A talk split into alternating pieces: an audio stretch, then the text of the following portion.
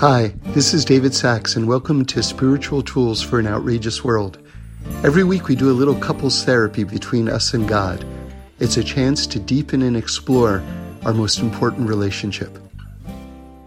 Okay, I'm glad you're here. The Torah is so deep, and one of my favorite stories is that I I was in Jerusalem and I was attending Isralight by Rabbi David Aaron. And it was the first class, it was the first session of the first class.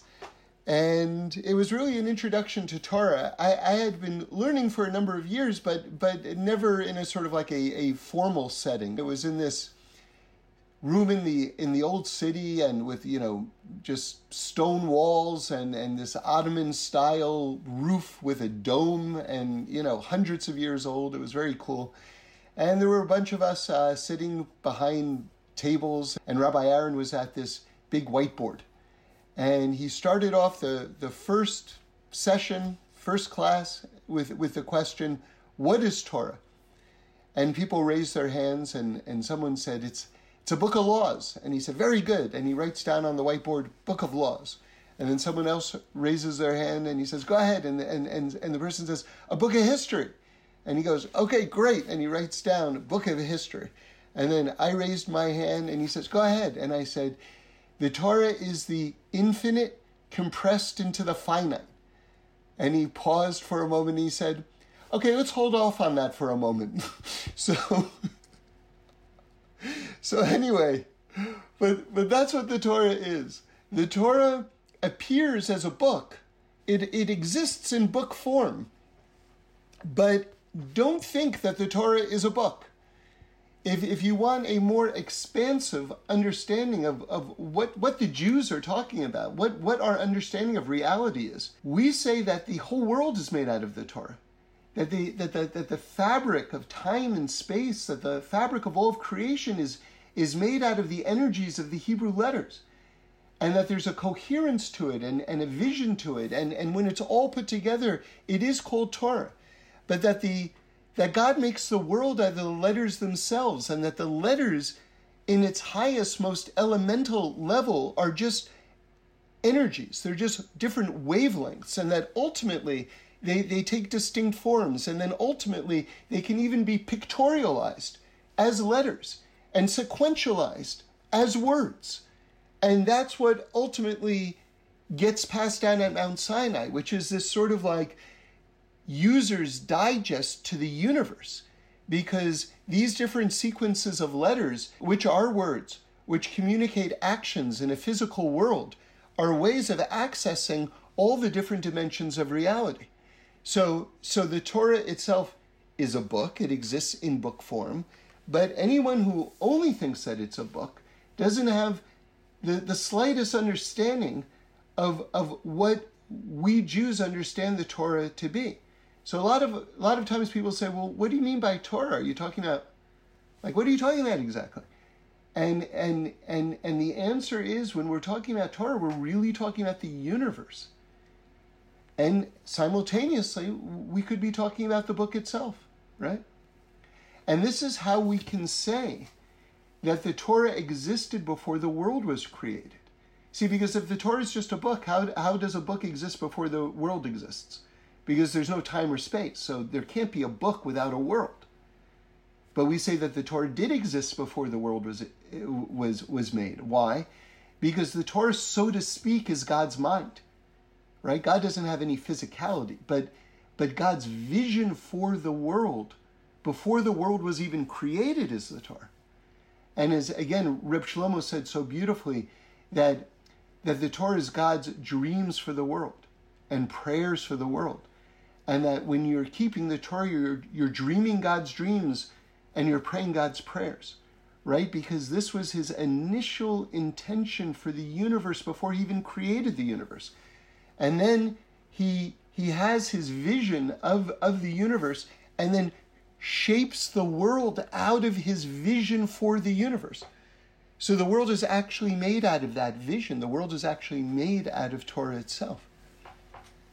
So so when I say that the Torah is the infinite compressed into the finite, That's what we're talking about. The finite meaning the actual book form of it, right? It, it actually, you can actually access it in this sort of like blueprint type form.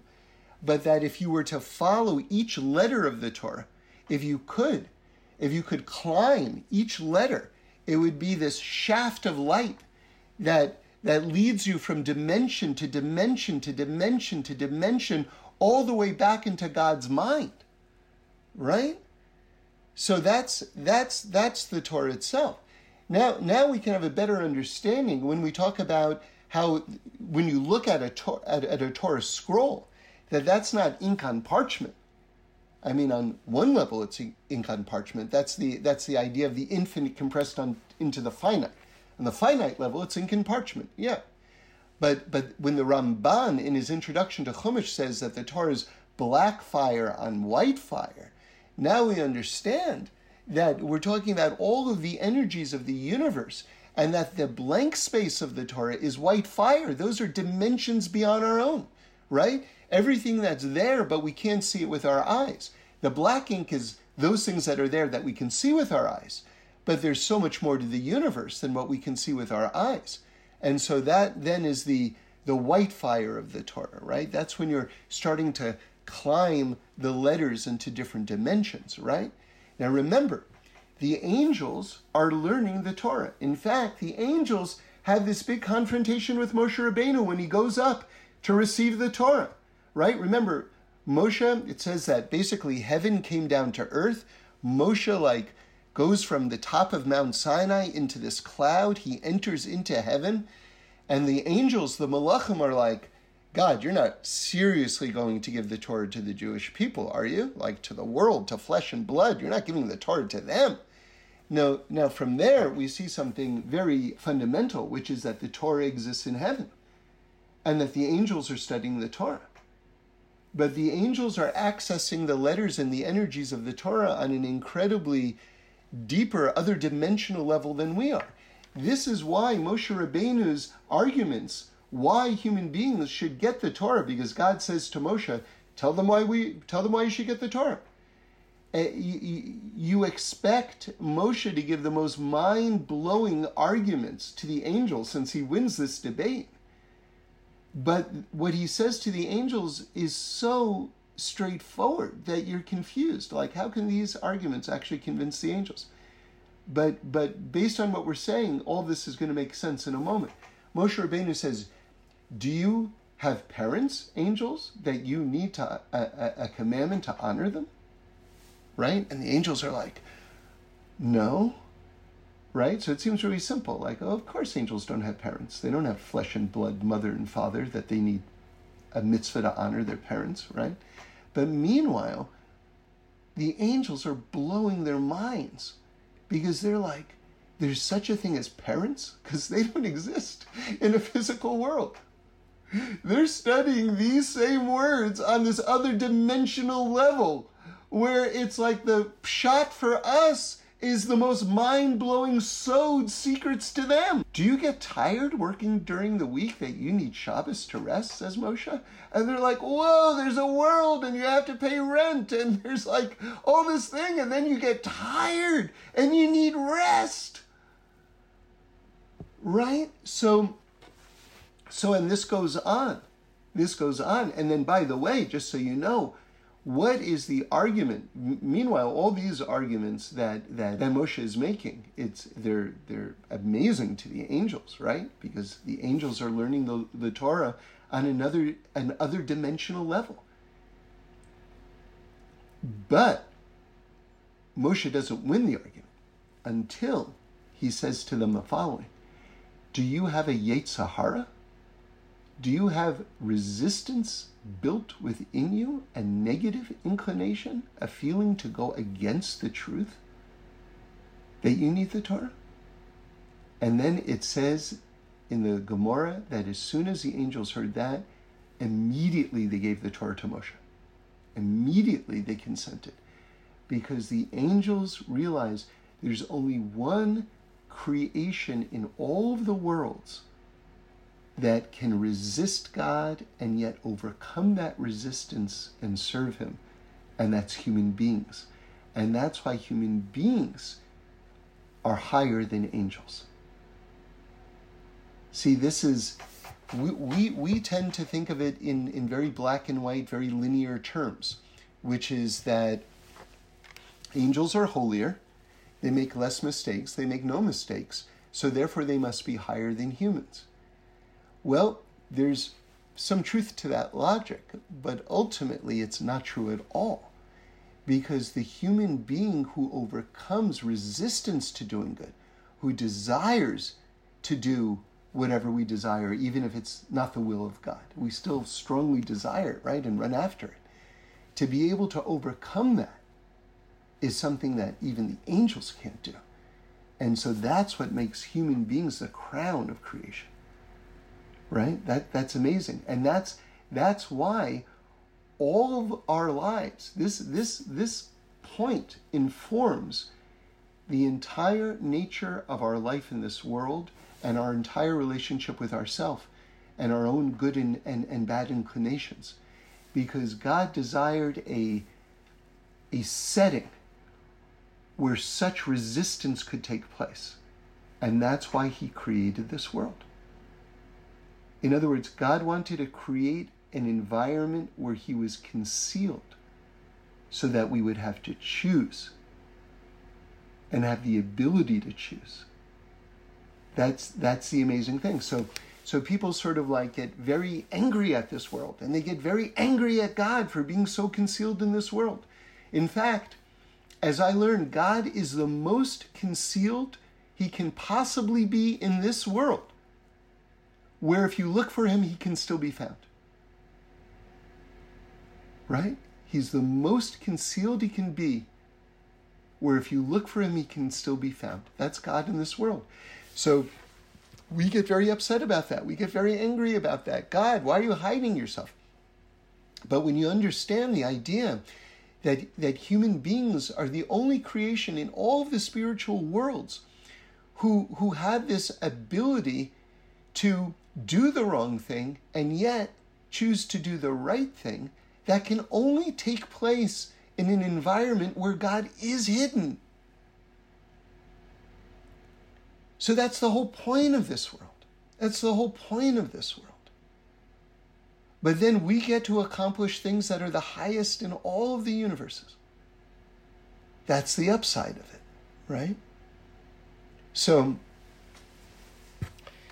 so so you see that in the first letter of the Torah. Remember, the Zohar says that the Torah is the blueprint of the universe.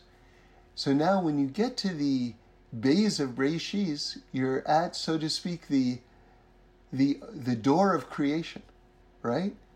Because that's the first letter of the blueprint of this entire enterprise called reality. You're at the front door. That's the Bays of Breishis. So what does the Bays stand for? Well, Bays is the number two in Gematria, right? Aleph is one, Bays is two, because it's the second letter. So Bays as the number two stands for free choice. Why? Because you can either do this, one thing, or you can do that, a second thing, the other thing. You can either do, remember, Bays is two. This is the front door of our entire existence. You can either do one thing, the right thing, or you can do the other thing. You see how all of reality is summed up within the first letter of the first word of the Torah. Now remember, the Zohar also says that all of rea- all of the Torah is contained within the first word of the Torah, is contained within Breshis.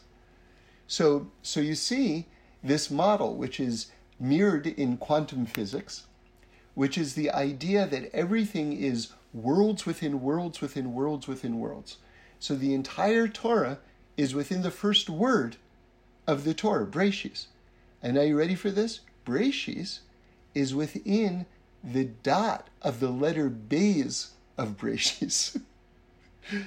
so, right, because the entire Torah is, is coming from above. And so all of the Torah becomes the infinite compressed into the finite. It's all being compressed into the dot of the bays of Breshis because it's all the wisdom of above. And then it gets spelled out and lengthened for us to understand in this world. So everything is within the first word, and the first word is in the dot within the first letter of the first word. Okay, the whole universe is within each of us. All 10 sefirot, all the energies of creation are within each person. So each person is a microcosm of the entire universe. So again, you see another example within the Torah, within ourselves, of worlds within worlds within worlds within worlds, okay? And so so we're now going to to look further into this because our sages teach that everything is contained within the Torah. Everything is contained within the Torah. Now, if you think about it, just on a very practical level, how can that be true? How can that be true? Because the Torah is only really, relatively speaking, a few pages long. If you take like your your average Torah book, which contains the Torah in it, half of it's in English, the whole bottom half is commentary. So so how much of that, even that just single book, is actual Torah? Very little of it. So, so you realize the Torah is actually pretty small. So if the Torah is so small, how can all of information, everything, be contained within it? How is that possible? And the answer is that there are many ways to unpack the Torah. The Torah is existing on so many different levels at the same time. And and the rabbis have given us different divine methodologies of how to get out the inner levels of the Torah and to explicate them. Okay? So so we're going to talk about one of the very fascinating, relatively little known, relatively little known. Those who have been studying do know about this, but but to the average person, it's this technique is is unknown. And we're going to get into it a little bit. It's a very very very deep subject, very very deep, and I'm not suggesting that I'm giving you the last word on it, but I, I will give you a bunch on it. Okay. And this method is called Atbash. Now, Atbash is very, very deep and very, very fascinating. What Atbash um, does is it says, okay, there are 22 letters in the Torah. Let's divide that up into two lines, okay? We'll have one line and then uh, a line below that. One line of 11 letters, and beneath that, we'll have a second line of 11 letters. And between those two lines of 11 letters, we're going to have all 22 letters of the Torah but we're going to write it in a certain way where it's going to sort of make a horseshoe shape in terms of how we're writing out the letters. We're going to start with Aleph, and then we're going to go to Bays, Gimel, Dalet, right? We're going to go all the way to number letter number 11, right? Which is going to be the letter Chaf. And then we're not going to start again under Aleph. We're going to kind of make a little horseshoe, and we're going to continue with the letters we're going to make under Chaf, which is the 11th letter. We're going to start the next line under the letter Chaf with the letter Lamed, and then we're going to go all the way so that the last letter of the Torah, Taf, is going to appear under the letter Aleph.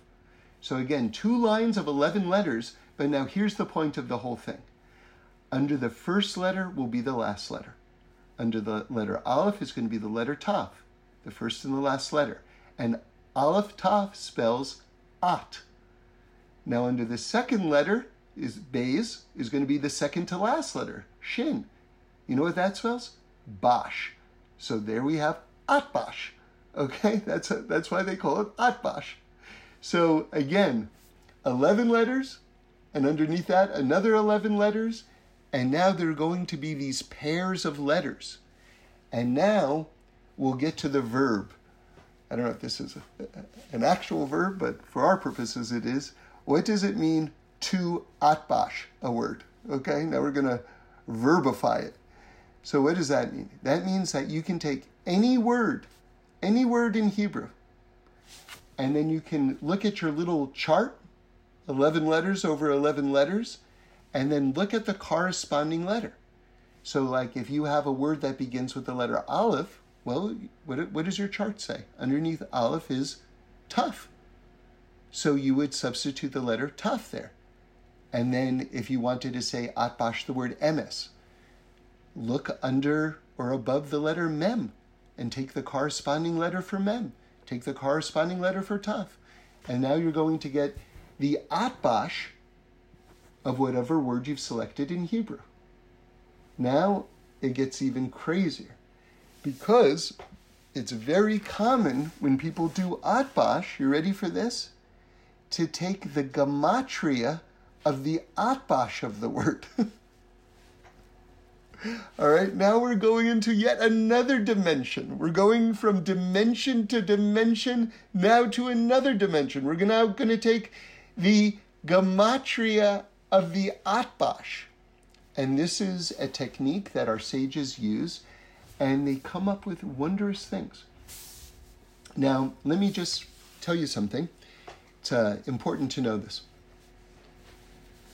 Some people, and I run into people like this all the time, and I just, sometimes I smile, other times I yell at them, which is when they tell me, you know, Gematria, blah, blah, blah, you know, you can turn anything into anything, right? And you, you, you'll, you'll hear many people, you know, cynically mutter these things. And what but but they're raising a, a, a, genuine issue and and we should address it. I had this conversation with someone on thursday night and for some reason this example popped into my head and i said to him you know if i said if you if you spill tomato sauce on the mona lisa is it is it any less a masterpiece or or i said if you spill tomato sauce on the mona lisa who Whose fault is that? And he looked at me, he was like, I don't understand what you're talking about. And so what I explained to him is that in this example, the Mona Lisa is a masterpiece. If someone does something stupid and spills tomato sauce on it, that's their fault. It's not Leonardo da Vinci's fault. He didn't make any less of a masterpiece because you went and spilled something on it. The Torah itself is the greatest divine masterpiece. If someone wants to use their intellect to come up with falsehood and then to throw, so to speak, tomato sauce on the Mona Lisa, so to speak, that's not God's fault. That's, that's the person's lack of understanding.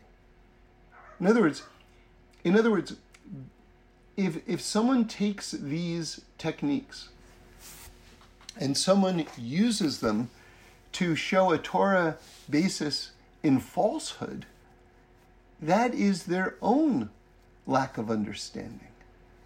That, that's not the fault of the methodology. It just means the methodology is being misused. Do you understand? Right? Like people can, there are medicines which will heal you, but you can overdose on a medicine and it will kill you. So is that the medicine's fault or is that your fault? So, so these these methodologies are very subtle and they're very divine. But can they be, be misused? Absolutely. So the the Ohr HaChaim sets out a, a general philosophy about to what extent are we allowed to come up with our own ideas in Torah. Okay? And and he gives the most liberal kind of use case, providing that the thought that someone comes up with doesn't contradict Jewish law okay, or the fundamentals of Jewish thought. So there's room for us to put the Torah that, that God put inside of us and the original insights that God put inside of us to bring them out. In other words, to to reveal that originality and those endless depths of the Torah, which we've been blessed with in terms of God creating us with, with you know, with a share of the Torah that He puts inside of us. But that's providing that we don't use these thoughts to try to uproot or undermine the fundamental tenets of Jewish law or Jewish thought. So, so hopefully that's clear. Hopefully that's clear. And anyone who does do that and who does doing that knowingly, you know, is is you know heading down a a, a terrible path, basically. Okay, so so with that in mind, I want to show you some some amazing things about the word Breshis, since that since that's what we're talking about today. We're talking about Breshis. We're talking about the first word of the Torah that contains the entire Torah. Right? And we're talking about Atbash. So Atbash is is amazing, and we're gonna start to do a little bit of Atbash with the word Breshis, okay, but in a very specific, amazing way from the Pischei Sharim, this holy book that that uh, was written by one of our greatest Kabbalists, Rav Yitzchak Isaac Haver. And the Pischei Sharim means the opening of the gates, right, of, of divine understanding. So, so before we get into it, I want to tell you one of the things that the Pischei Sharim says in terms of why are we learning these deep things? Why are we learning these deep things at all? And he refers to Kabbalah as Hachma Ha'emes, right? Which is the, the, the, the true wisdom, the true wisdom, right? And and he says that it was given to Moshe Rabbeinu at Mount Sinai, and through our Nevi'im, through our prophets, through our true prophets these these yesodos, right? These these these fundamentals about the depths of reality were communicated through Moshe and through the prophets. Okay, very good. Now,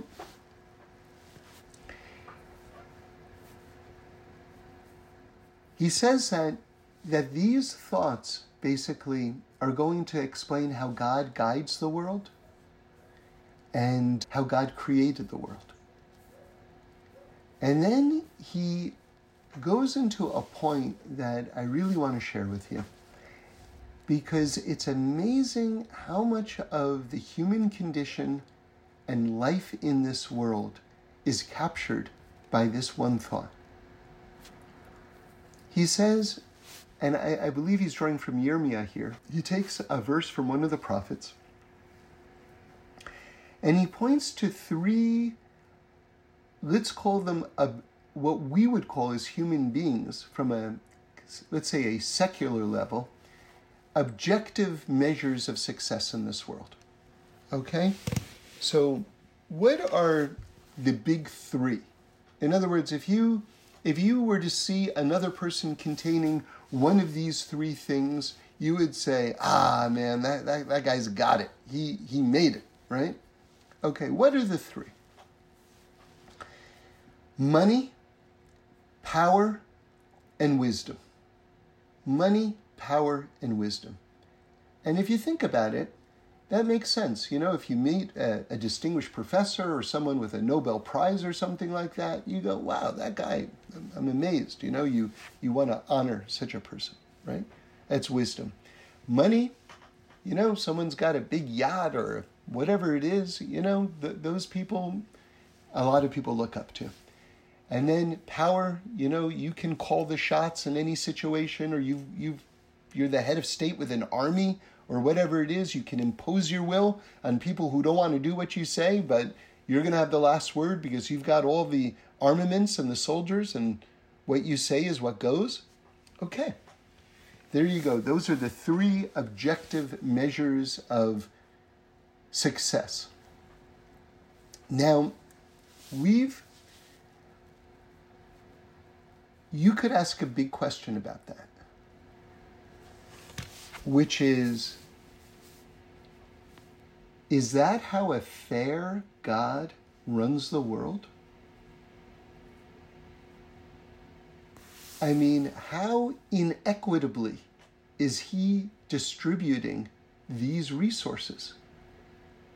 Right? We would imagine that a, a, a God who's good is distributing good resources equally among his creation.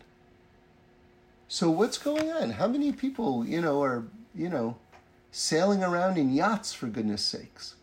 Right? Who's got that kind of money? Who's who's who's can snap their fingers and whatever they want gets done because they've got all these goons or soldiers or whatever it is.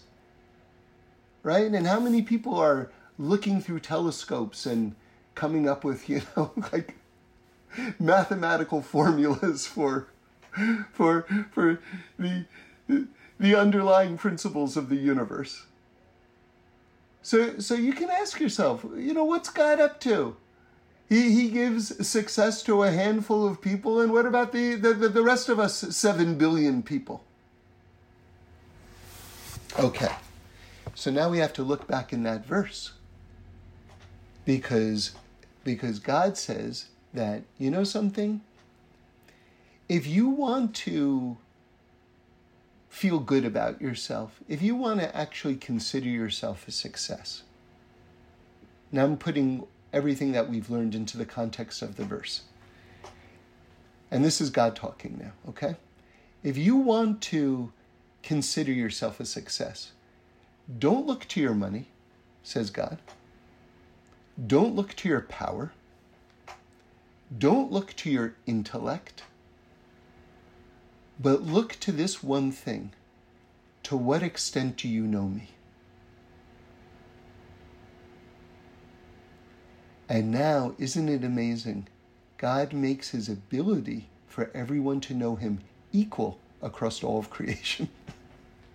and God says that's the only measure that I am looking to to determine success in this world. To what extent are you trying to know me? Isn't that amazing? How in one thought you're capturing all of, you know, someone says to you, life isn't fair. You say, sit down, let me tell you what the Pischei Sharim says. in, in one thought, he's, he's explaining all of life, the whole world, the whole distribution of resources. And now, with that, we can get even closer to understanding something amazing. Something that the sages say in Pirkei Avos Who is rich? A person who's semeach bechelko, a person who is happy with their portion, with what they have. Which means, see, it's amazing because they're defining in the, in the deepest way right now who a rich person is, and they're not giving a dollar amount. Isn't that interesting?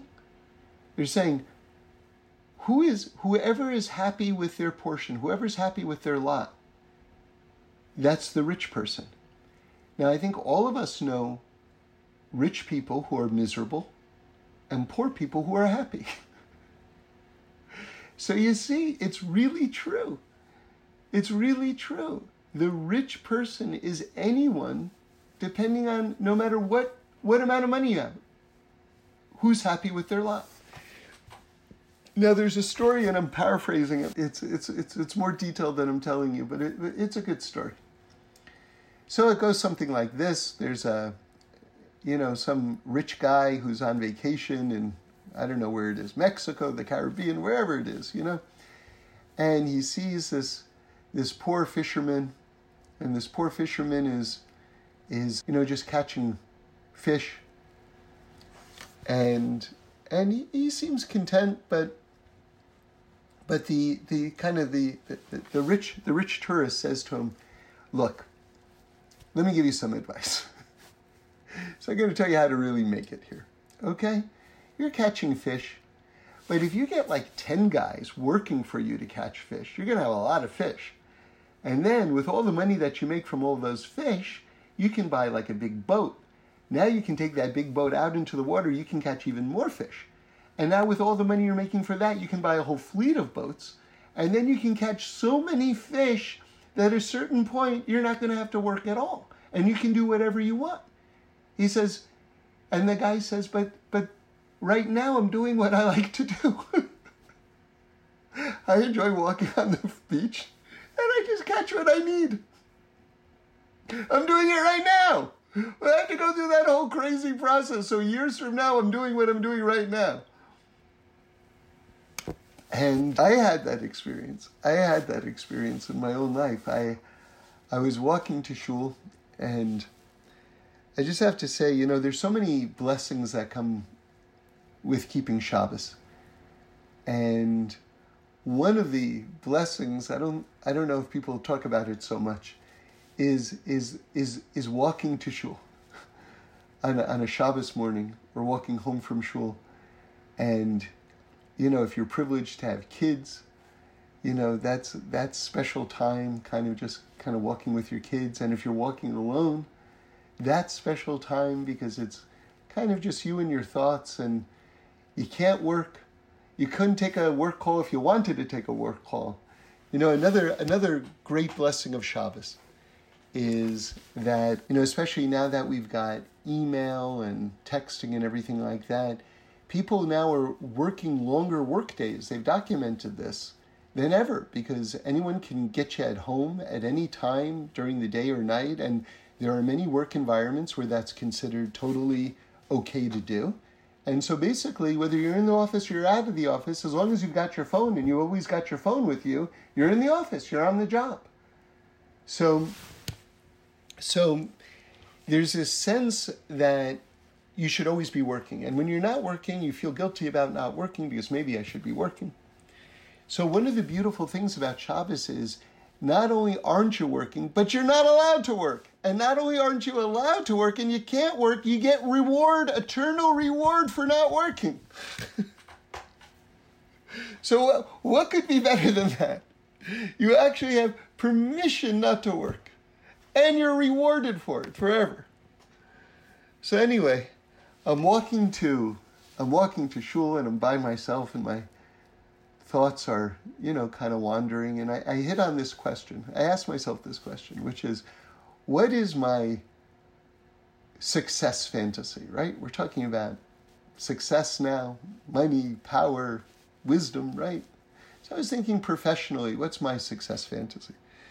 So I thought to myself, well, I, I write and produce for television. What if I created a show and that TV show was like a critical darling, like, you know, got rave reviews.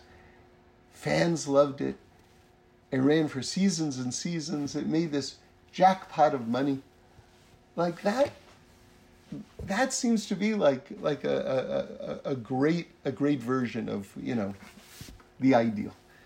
And then I thought to myself, well, let's say you had all that. What would you be doing right now if you had all of it?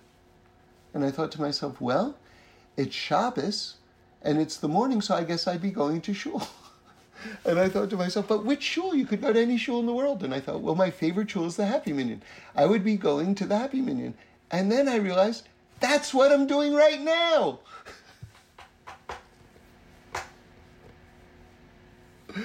so, so what is that? That is this idea of being sameach bechelka. So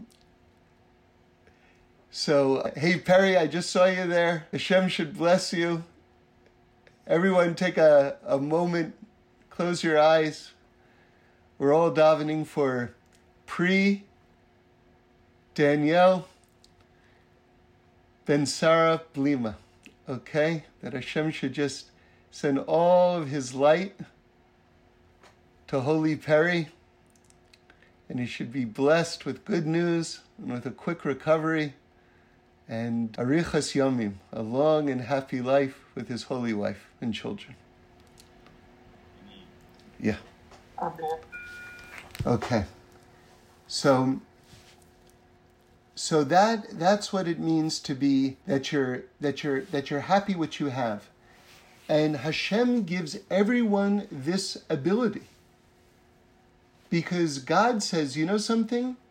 You know, according to your mazel and how each person needs to fix their soul, remember, Judaism believes in reincarnation.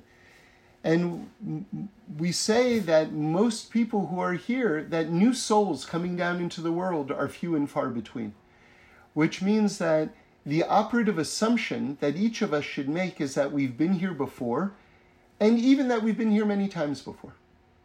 Right? And we're, we're, we're just trying to fix whatever last things it is that we need to fix. And so, some people are given these three things power, money, wisdom, whatever it is because they need those things in order to have the wherewithal to rectify whatever it is they need to rectify within their soul. So they're given it because they need it. Not because God is playing favorites and it's sort of like, okay, you, I'm going to give this to, but not you. It, that's not like it. Eh, God gives everyone what it is that they need in order to fix their souls. So, so if you have it, you need it, okay? That's why, you know, it's, it's a little bit of a strange Rashi it says that Yaakov Avinu, right, right, this is right before he confronts Esav, who wants to kill him and kill out his family. He's there with 400 soldiers.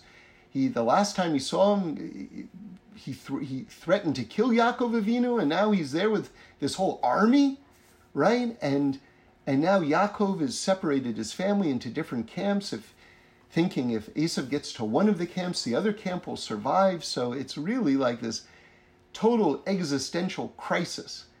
And now, all of a sudden, amidst these circumstances, Yaakov remembers there are these little jars of oil that he left on the other side of the river. I have to go and get these jars of oil because they belong to me and I forgot them. And now, by the way, when he goes to the other side, that's when he's going to meet the angel of Esav and he's going to have the wrestling match with him right? Where he conquers an angel. So this is and gets the name Israel, Yisrael, right? Which we just learned. Yisrael, like this has been blowing my mind. It's, it's got all the letters of our holy fathers and mothers in it, right? Israel is Yud, Shin, Resh, Aleph, Lamed. Okay, so that's Yud is Yaakov and Yosef, or rather Yaakov and Yitzchak. Shin is Sarah, Resh is Rivka and Rachel, Aleph is Abraham, and Lamed is Leah. You've got the four fathers and the four mothers all in the name Israel. In other words, the, the people who made the Jewish people, the people who made Israel, are all in the word Israel. Again, the divinity of the Torah. It's just you see it again and again and again and again and again. It doesn't stop. It doesn't stop the levels of the Torah. That the name of, of the Jewish people should have all the people who made the Jewish people? How is that possible? Because it's it's divine. That's how it's possible. It's divine. Okay. So what's the point? The point is is that everyone has what they need in order to fix their soul. Everyone has what they need in order to fix their soul. So it says that the tzaddikim, why is Yaakov going back under these dire circumstances to get these jars of oil, for goodness sakes?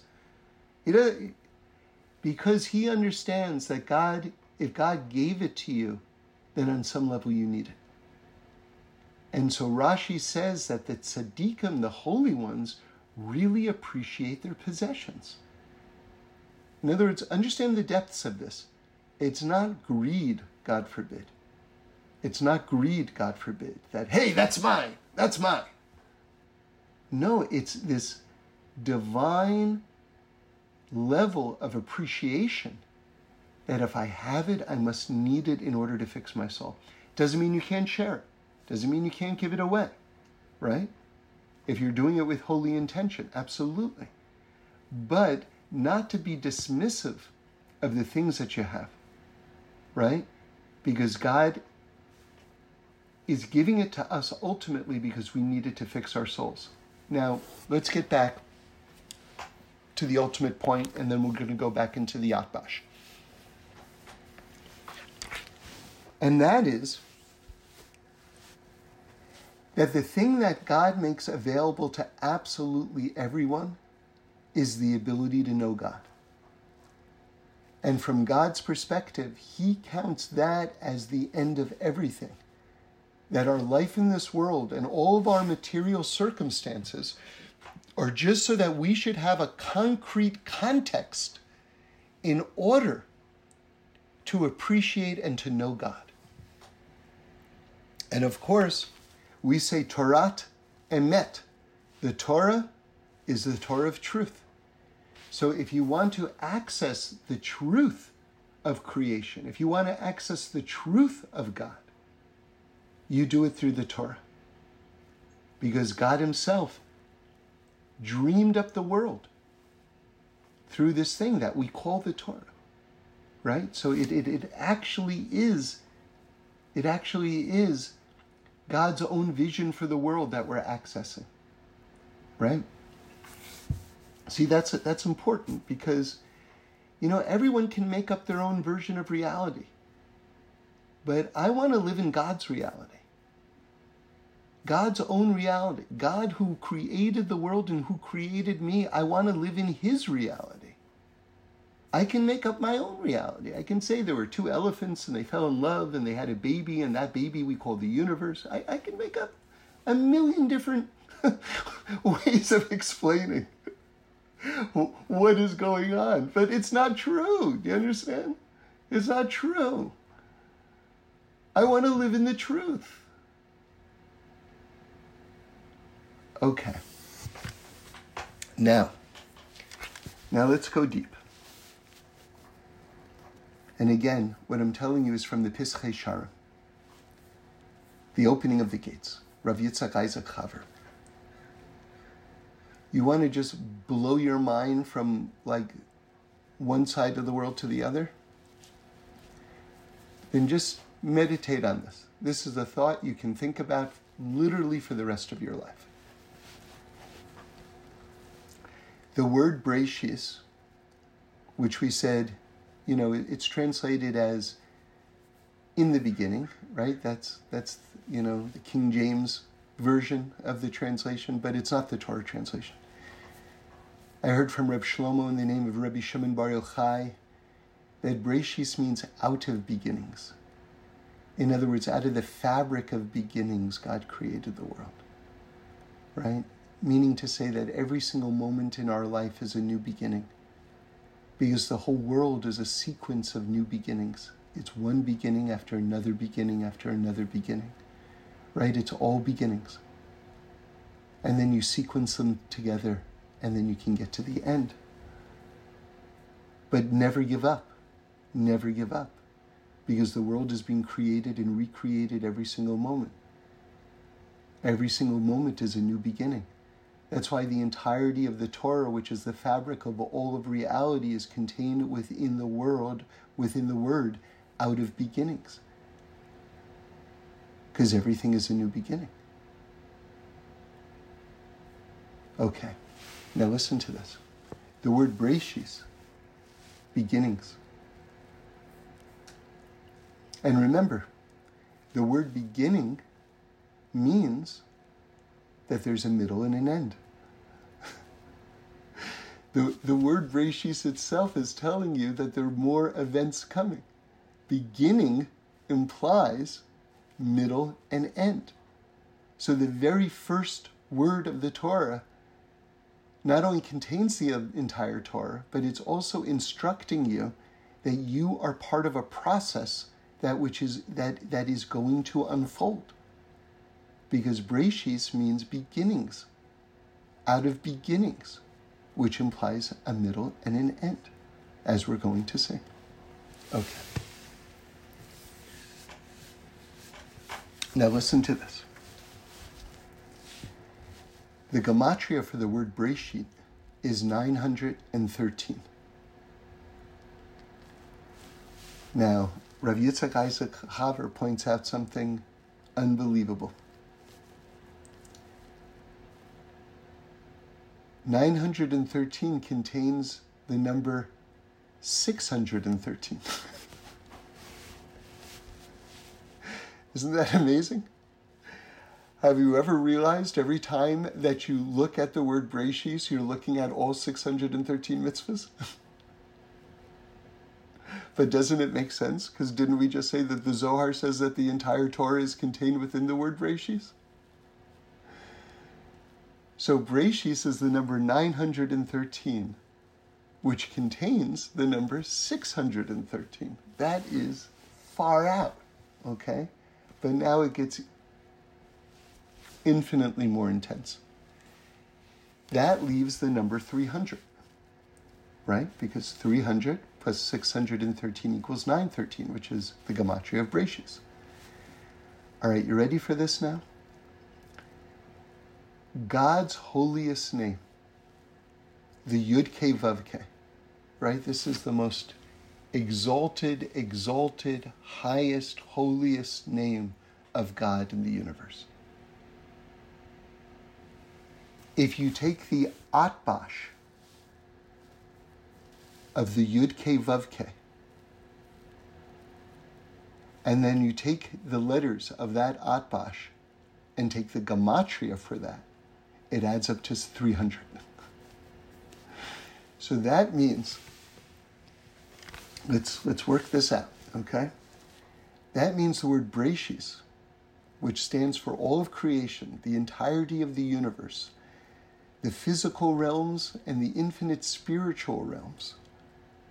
The word Breshis is the Atbash of Hashem's holiest name meaning to say the most concealed version, the most unknowable version of God's holiest name,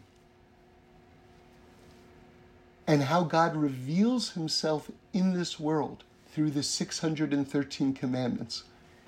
That is pshat. That is our definition of what creation is. It's God in his most hidden form, revealing himself through the 613 commandments. And that is the word, Breshis. That is creation. That is reality. Because what did we say earlier? That God makes the world out of the Torah. Right? That the Torah is the infinite compressed into the finite. That the Torah is the fabric of creation itself. And do you see how you actually see all of that within the word Breshis? It's God's holiest name in its most cryptic form, the Atbash of the Yud Ke Vav adding up to 300, plus the 613 commandments, right? God radiating out his light and it crystallizing in the form of the 613 commandments. And that equals the word out of beginnings, creation, this world.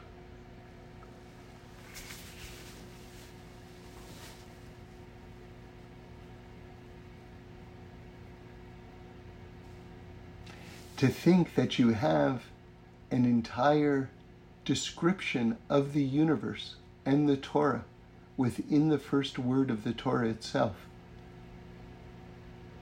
the process of it. This is beyond mind blowing. And I'm telling you, you can think about this for the rest of your life. Now, I was reflecting on this as I was going to sleep Shabbos night. And right before I fell asleep, this thought came to me. Atbash these letters of the Torah, Atbash, the first letter and the second letter and the last letter and the second to last letter, Aleph, Bays, Tuf, and Shin, all four of those letters, Atbash, appear in the word Breshis.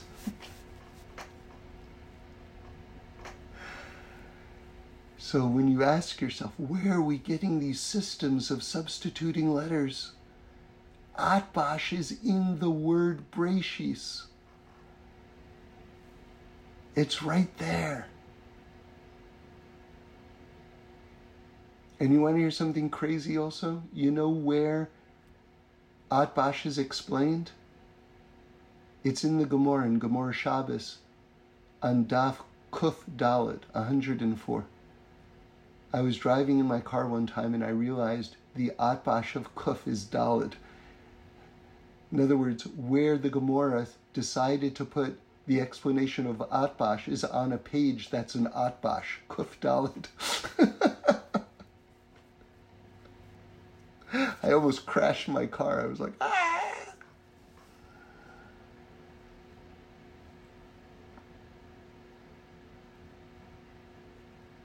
So God says, Can you ever know me in my deepest depths? In my deepest depths, I'm beyond. But I reveal myself through the Torah mitzvah, through the Torah and through the Torah mitzvah, through the 613 commandments. See, this is why we say any religion which comes and tries to uproot the mitzvot is a lie. I'm not trying to put anyone down, honestly, but at a certain point we have to talk about emes and sheker, truth and falsehood. And if you're trying to uproot the tenets, the, the fundamentals, the foundations of reality, the 613 mitzvot, if you're trying to uproot them, then you're not coming from a place of truth.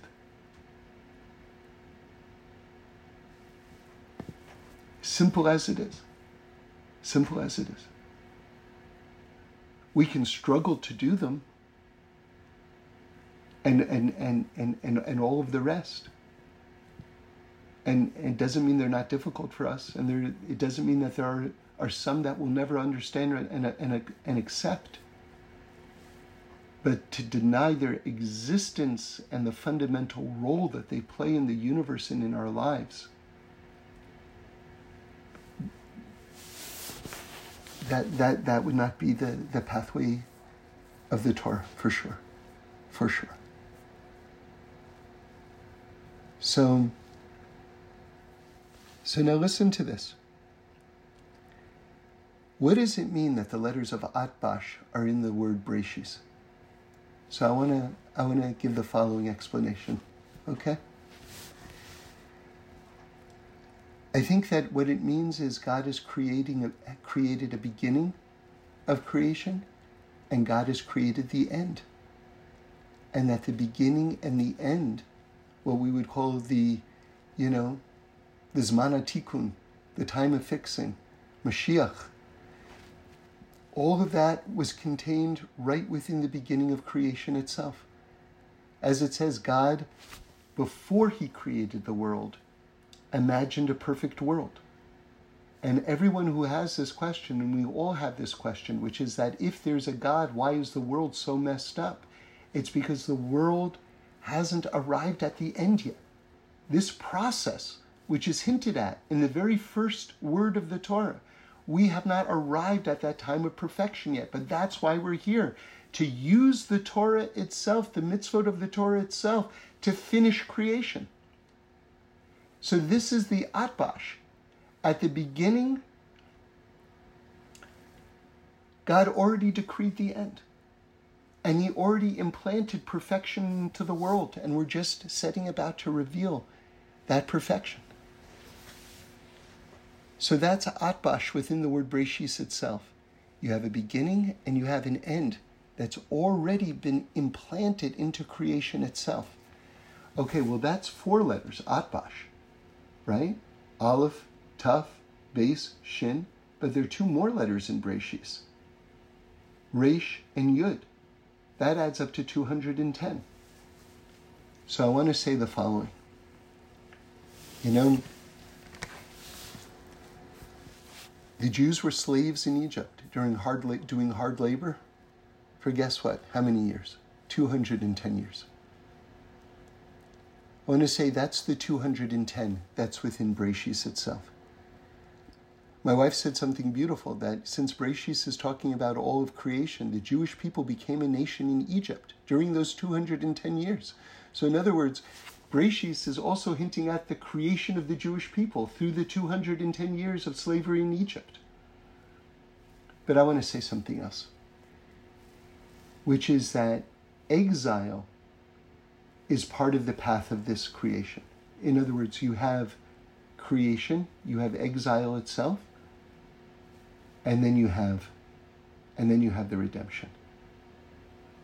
And the 210 is actually one of three different periods of time that the Torah says that the Jews were slaves.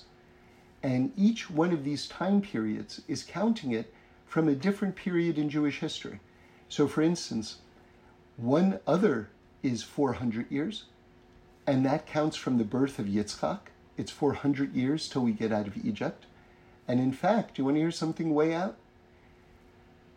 Yitzchak's birthday, Yitzchak Avinu, the son of Abraham, his birthday is the first day of Pesach.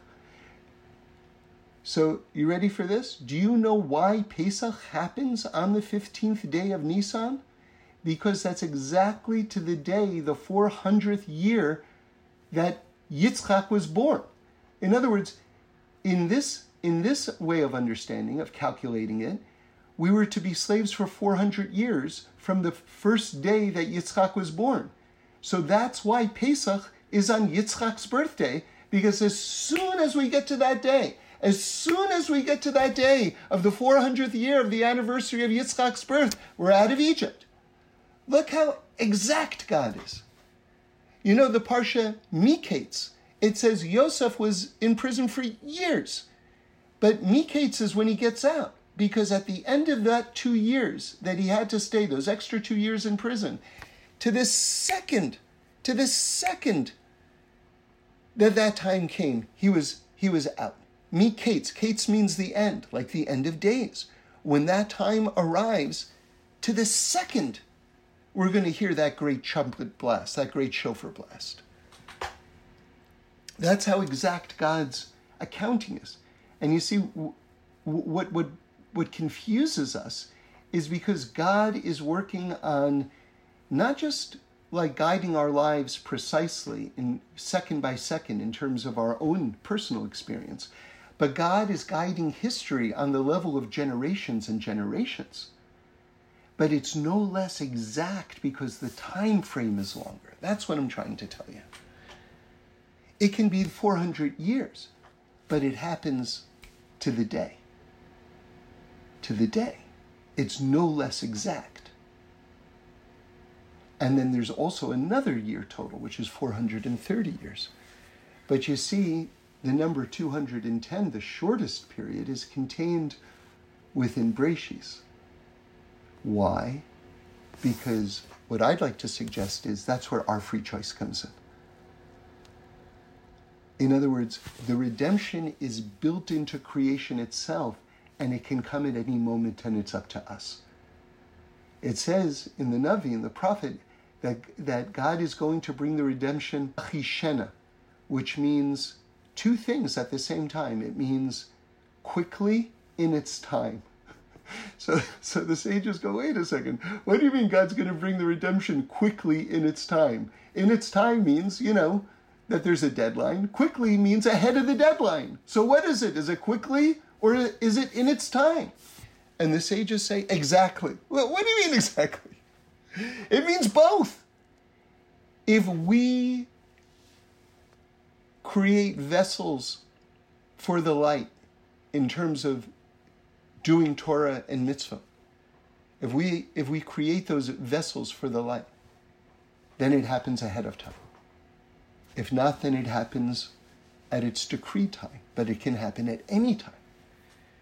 That's why I always get like a little bit nervous when people say to me, "Oh, look at the headlines." Um, this, you know, this country is doing this, and this is like it says in the prophets, and, and, and perhaps don't you think that maybe that's hinting at that right now could be the end of days? And I, I always get like nervous when I hear people talk like that. And let me tell you why.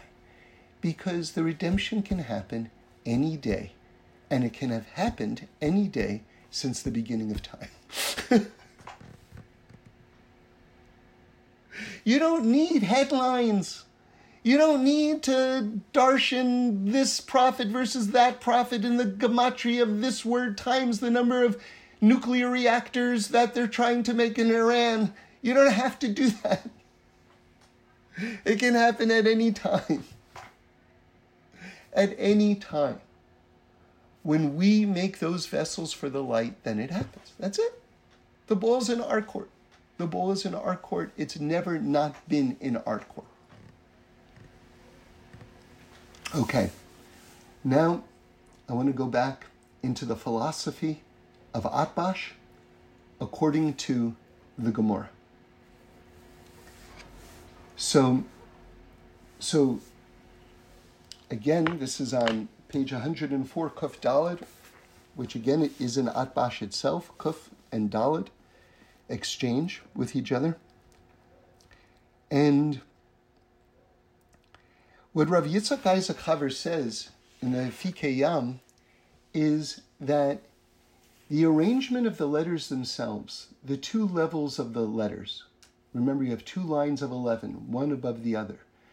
One represents the inside and the other represents the outside. So you have like, if you want to put it in this way, holiness and tuma, right? The, the, the proper sort of like channeling of, of the goodness of God, or through our misuse of free choice, the manifestation of impurity in this world, which comes through our accessing the light in a in a in, in, in a way that, that, that serves our own primal sort of like desires as opposed to something higher and more refined. So we can sort of like refract the divine light and, and distort it. And that would be the the the the bottom, the, the outside letters, right? But there's no up and down. There's no up and down when you get into the mystical realms. So if you make two lines of the letters, the top letter isn't necessarily up and the bottom letter isn't necessarily down. It's just whichever way you turn it. Okay, you understand? So, so you can make the outside the inside, but you can make the inside the outside. Okay. So now with this in mind, it says, I'm going to read to you from the Gemara now. In the system of Atbash, Aleph and Taf stand for the following statement that God makes concerning a wicked person, right? Because now we're talking about how the outside is being made from the inside, or the inside is being turned into the outside in, in not a great way. And so they quote this verse, okay, which is Oti, which, which begins with the letter Aleph, Te'ev, which begins with the letter Taf, right? That's At, right? Eshavela, okay? And and what that means, so that's that's an example of Atbash because the first letter of the first word is Aleph, and the second and the first word of this word, the first letter of the second word is is Taf, is me he abandoned. Shall I desire him? Now, what's fascinating about that is, me he abandoned. This is God speaking. Me he abandoned. Shall I desire him? Meaning to say that Atbash is showing how the inside, God, me, is being corrupted with the second line, with the outside abandonment. Okay? So, so that's one of the dynamics of Atbash. But now let me tell you something more amazing, which is the Maharsha interprets this as a question that God does desire the wicked. So now let me reread that statement, okay? The way the Maharsha understands it. And by the way, just just for your Judaism 101 here. Whenever we have agadita, like deep things like this, our first stop, just like our first stop in trying to understand the text would be Rashi, when it comes to agadita, your first stop is the Maharsha. Okay? So what does the Maharsha say? Read it like a like a question. That God does desire the wicked. So here's how you read it. Listen to my inflection. Me he abandoned. Shall I desire him? Like, of course I'm going to desire him. In other words, God wants all of us to return. Okay. So now, what you see here is, is something really, really interesting. And I'm going to relate this back now to the dynamics of these two lines of 11, these two lines of Atbash. The top line in, in, this particular version being the inside, the bottom line being the outside. So if you read, um, me he abandoned, should I, should I desire him? Meaning, I don't desire him, meaning that the person turned the inside into the outside. The person corrupted the light. Okay? But now, listen to it again, the way the Maharsha tells us to learn it. I continue to desire him. Meaning that God wants you to turn the outside back into the inside, which is Atbash. Do you understand? That's the flipping of the letters. That's what happens with Atbash. You take the outside letter and then you turn it to the top letter. You flip it into the inside. You flip the outside into the inside, the outside into the inside. That is return. That is tshuva. So Atbash is showing on the dynamic simultaneously of distancing yourself and at the same time returning.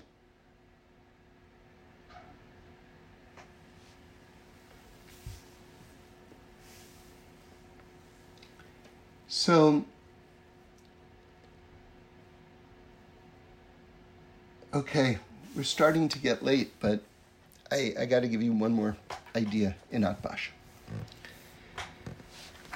So I saw this from Rabbi Moshe Shapiro, Alav Shalom, who is explaining this in the name of the Vilna Gaon. His explanation of Atbash. And by the way, you should know Rav Yitzhak Isaac Chaver, the Pischei Sharim, who we've been learning with up until now, is drawing all of his understanding from the Vilna Gaon. So here's what the Vilna Gaon says you have two levels. Now, let me let me give you an example before I kind of give you the philosophy of it. So just so we're grounded and following each other. Imagine I want to give you the recipe for how to make a certain dish, okay? I'll speak and speak and speak, and when I get to the last ingredient, then the recipe is complete, and now you can begin to understand what the recipe is. Do you understand? Until I finish speaking, you can't fully understand. Imagine I'm giving you directions to my house.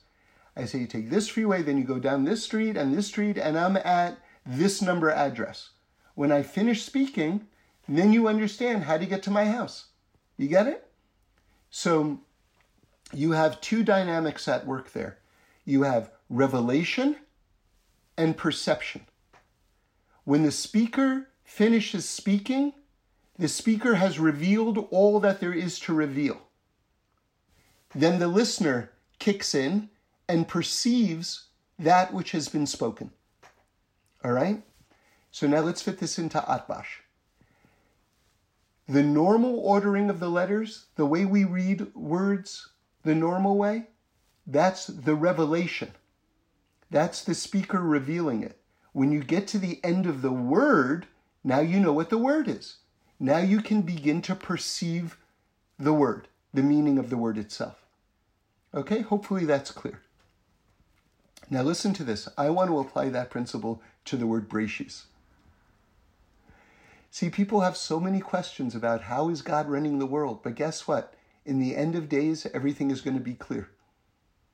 So if all of the world if Breshis is a timeline, the word Breshis is a timeline for creation, isn't it interesting that the last letter of Breshis is also the last letter of the Aleph Beis? that Breshis ends with the letter Taf? Meaning to say, when God finishes Breshis, when we get to the end of days, we're going to begin to understand God. Now, guess what the letter Taf is in Atbash? Aleph. In other words, when God gets to the letter Taf of Breshis, we will understand the Aleph of Hashem. Because Taf is Aleph in Atbash. At the end of days, we'll say, Oh God, that's what you were doing. That's what you meant by that. That's what that was all about.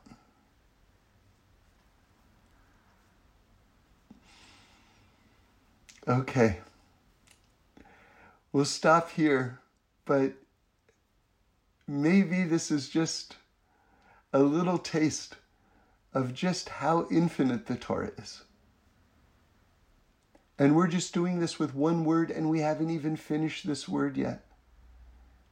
Do you know there's something like 90 chapters on the word Breshis? That's the Tikkun Zohar. Just explaining the word Breshis. Can you imagine? Can you imagine what every letter in the Torah is, what every word in the Torah is, what every crown of what every letter is? And they all come together in the mitzvot, which God gives us as the greatest gift. Remember, when it says that God spoke at Mount Sinai, he kissed us with the kisses of his lips. Each mitzvah is a kiss from the kiss of the mouth of Hashem. Thanks for listening. We do this every week, so join in again next Sunday for a new podcast where we explore the amazingness of life. And review us and send in any comments or suggestions. I'd love to hear them.